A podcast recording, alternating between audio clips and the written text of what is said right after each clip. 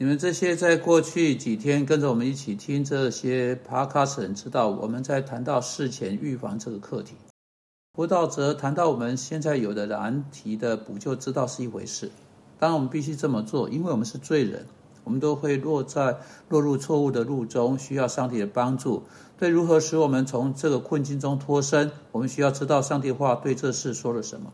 他们每个做辅导人也知道。如果他有办法的话，他想要花时间教导孩子、教导其他人如何避免这些问题，因为我们用不着掉入魔鬼所有的陷阱、所有的圈套之中。上帝的话向我们指出来，是有办法避开在生命中的绊脚石。因此，我们很高兴说到事前预防。我们到目前为止说到，借着保守孩子不落入后来作为成年人变成生活方式的一些难处之事时。他们可以得到最大帮助，例如我们说过的怪罪别人，啊，从人生的问题逃跑，而不是勇敢面对他们，承认我们有错的地方，面对生命中难艰难的事情。现在另一个难处，我认为也许是最大的问题所在，是在我后来在婚姻生活中所处理的最大的问题类型。其中一个问题就是未能沟通，这个问题可以在人生的早期。啊，在这个沟通中断啊所产生的各种不同方式，把婚姻给毁了、给拆毁了之前，早早就对付过了。孩子必须教导要沟通啊，他们必须教导以佛所书四章二十五节的原则，是我在几天前提过了啊，说我们会对此多说一些。让我把这节经文再为你读一遍啊。他说：“因此要弃绝谎言，个人与邻舍说实话，因我们是互相为肢体。”这是一节伟大的经文，我希望你能够得到它的深刻影响，因为它含有在沟通这方面啊，对孩子以及对啊父母在他们对待孩子上面极多的信息。我今天早上想到的大部分是你的青少年跟你有关的问题，也许你可以把这个信息的某些部分传给你的青少年，也许因为呃在你听广播的时候，他们有一些正在学校读书啊，啊，我们也需要，也许需要对青少年说。你们自己需要来听这个沟通的广播。我今天早上真正最想要的，还是对他们讲。你注意到，在第二十五节，对住在同一个家庭中的成员之间真诚沟通所给理由是，他们作为在同一个身体的肢体，能够在一起发挥功能。啊，他说要拒绝谎言，个人与邻舍说实话，就是说跟你住在附近的人。因我们是互相为肢体啊，任何的组织、教会啊，呃呃，这个这个团体啦，当然家庭也在内。家庭是所有组织中最亲密的人，必须在同一个屋檐底下一起吃喝、呃睡住啊。把人们带在待带到一起的任何组织，使人紧密在一起的任何组织，为了那个组织的正常功能的发挥，需要真诚沟通。组织中的所有成员。身体的所有部分一定要有相同的资讯，一定要有相同的资料，相同的资讯使他们可以一起合作，使他们可以协调他们的工作，使他们可以一起努力，一起发挥作用。呃，假定呢，有人想要把他的胡子刮掉，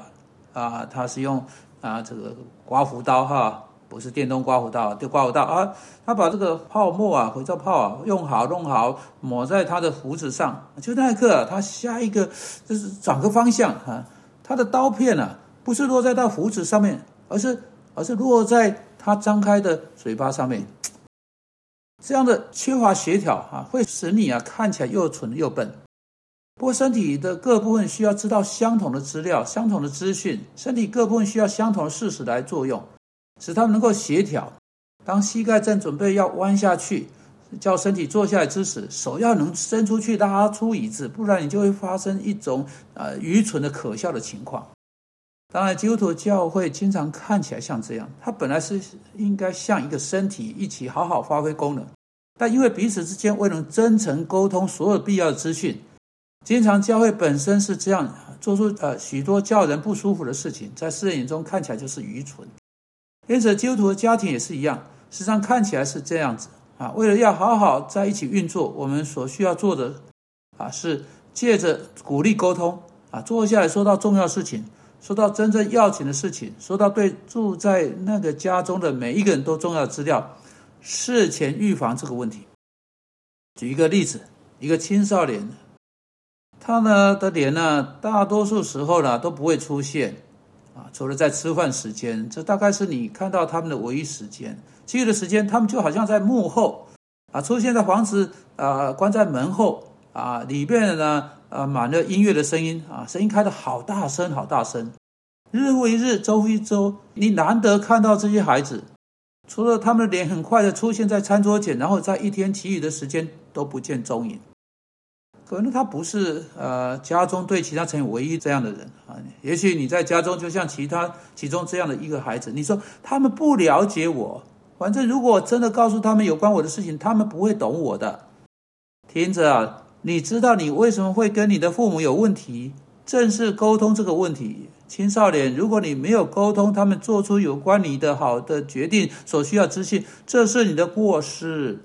如果他们真的不知道你的你在你的房间里面发生什么事情，如果他们不知道你真的在想什么，如果他们丝毫都不知道你的理想、你的目标以及你站在上帝面前的位置或其余的部分，他们将会在评估你时发生错误。他们将在那个错误的评估上来运作。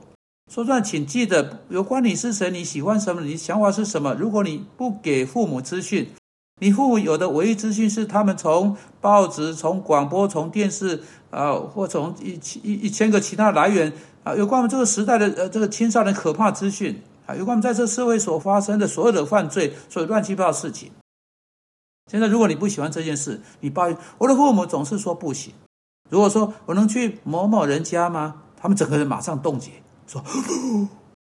你知道他们不对我做反应啊，他们僵住了，或者他们提出替代方案。你以后不去教会了，有许多年轻人在那里聚会。你看，他们总是害怕让我去任何地方。或许他们真是这样的原因，乃是因为他们根本就不了解你啊。他们创造出对你某种错误的印象，乃是来自报纸或电视或其他媒体告诉他们有关青少年的。听着。直到他们发现你的你真的像什么，直到你真真正愿意沟通，直到你真正愿意让你的父母亲根据真实的资讯做决定，并且让他们做出这个决定，他们必不会在跟你的关系上运作的很好，结果便会造成你受伤害，因此他们也受害，因此关系受害，因此上帝会蒙羞。青少年，现在我告诉你，你能为你的父母以及为你自己所做最大的事情。而且是上帝要求去做的正确事情，乃是去做以佛所书四章二十五节说的，要弃绝谎言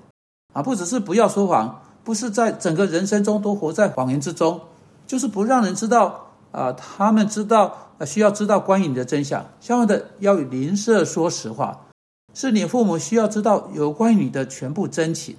之后，作为那个家中彼此的一个成员，你们就能住在一起，适当的运作。你不要做影子。啊，要成为你真正啊所示的这个三 D 立体人，快快承认你的罪、你的过错，也要让你的父母知道你真正相信你是对的地方，你就会有一个不一样的种类的家。主我们祷告